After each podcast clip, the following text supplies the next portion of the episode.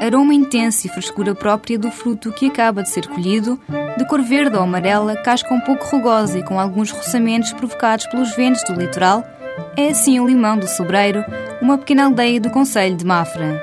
O início da produção de limão nesta zona remonta aos anos 20, altura em que foram plantados os primeiros limoeiros vindos da zona de Sintra, pelo tio Manel Carreirinhas e pelo tio Marcelino Ricardo.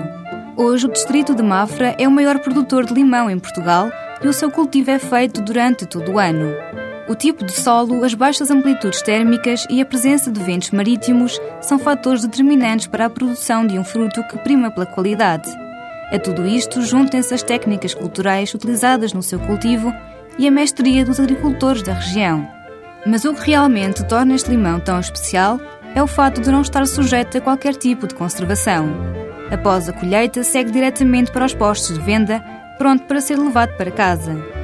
O limão é sem dúvida uma joia da natureza e o rei dos frutos curativos, e é impressionante a quantidade e a variedade das suas aplicações.